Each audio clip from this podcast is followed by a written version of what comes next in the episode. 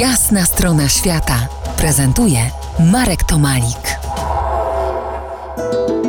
Po jasnej stronie świata Marek Tomalik i doktor Maciej Sobczyk, archeolog z Ośrodka Badań Prekolumbijskich Uniwersytetu Warszawskiego. W poprzednim odcinku rozmawialiśmy o zmianach na Wyspie Wielkanocnej spowodowanych pojawieniem się na początku XVIII wieku Europejczyków. Niewiele później przybywają na Wyspę Wielkanocną łowcy niewolników, gdzie za ich sprawą trafiają wyspiarze? No, XIX wiek, no to są nie tylko łowcy niewolników, to są wielorybnicy, eksplorują tą wyspę w, różnych przestrzeniach. Natomiast moment, o którym ty wspominasz, to jest e, wywiezienie bardzo dużej grupy populacji w latach 60. XIX wieku do pracy w kopalniach guano na wybrzeżu dzisiejszego Peru.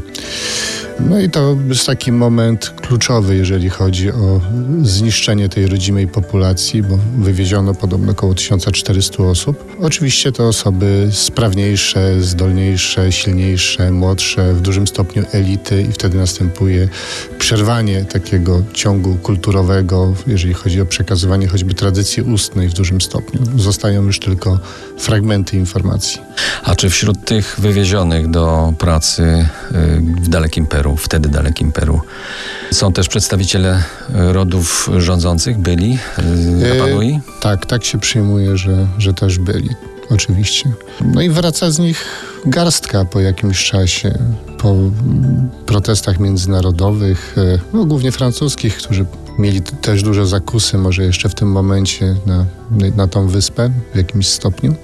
Udaje się odesłać około 100 osób, na wyspę wraca 10, no ale przywożą ze sobą jeszcze e, kilka dodatkowych chorób, które w ciągu 20 lat plus warunki na miejscu niezbyt korzystne powodują, e, że populacja spada do stu kilkunastu osób. Archeologia nieustannie przesuwa granice czasu, poprawia chronologię. Opowiedz, jaki jest stan wiedzy na dziś w temacie pierwszych ludzi na Wyspie Wielkanocnej? Osamotnienie tej wyspy od innych lądów i innych wysp sugeruje dość chyba późne zaludnienie. Dzisiaj tak. W zasadzie cały czas jest dyskusja, jeżeli chodzi o ten faktyczny moment zasiedlenia, o to, czy była jedna fala zasiedlenia, czy były dwie.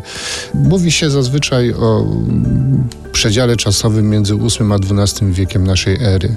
A jeszcze niedawno mówiło się, że był to przełom ery, że było to czwarty wiek naszej ery. Pojawiały się jakieś teorie, nawet jeszcze wcześniej, próbujące zainstalować tam człowieka. Ale wydaje się, że ten przedział dzisiaj gdzieś między VIII a XII wiekiem jest realny.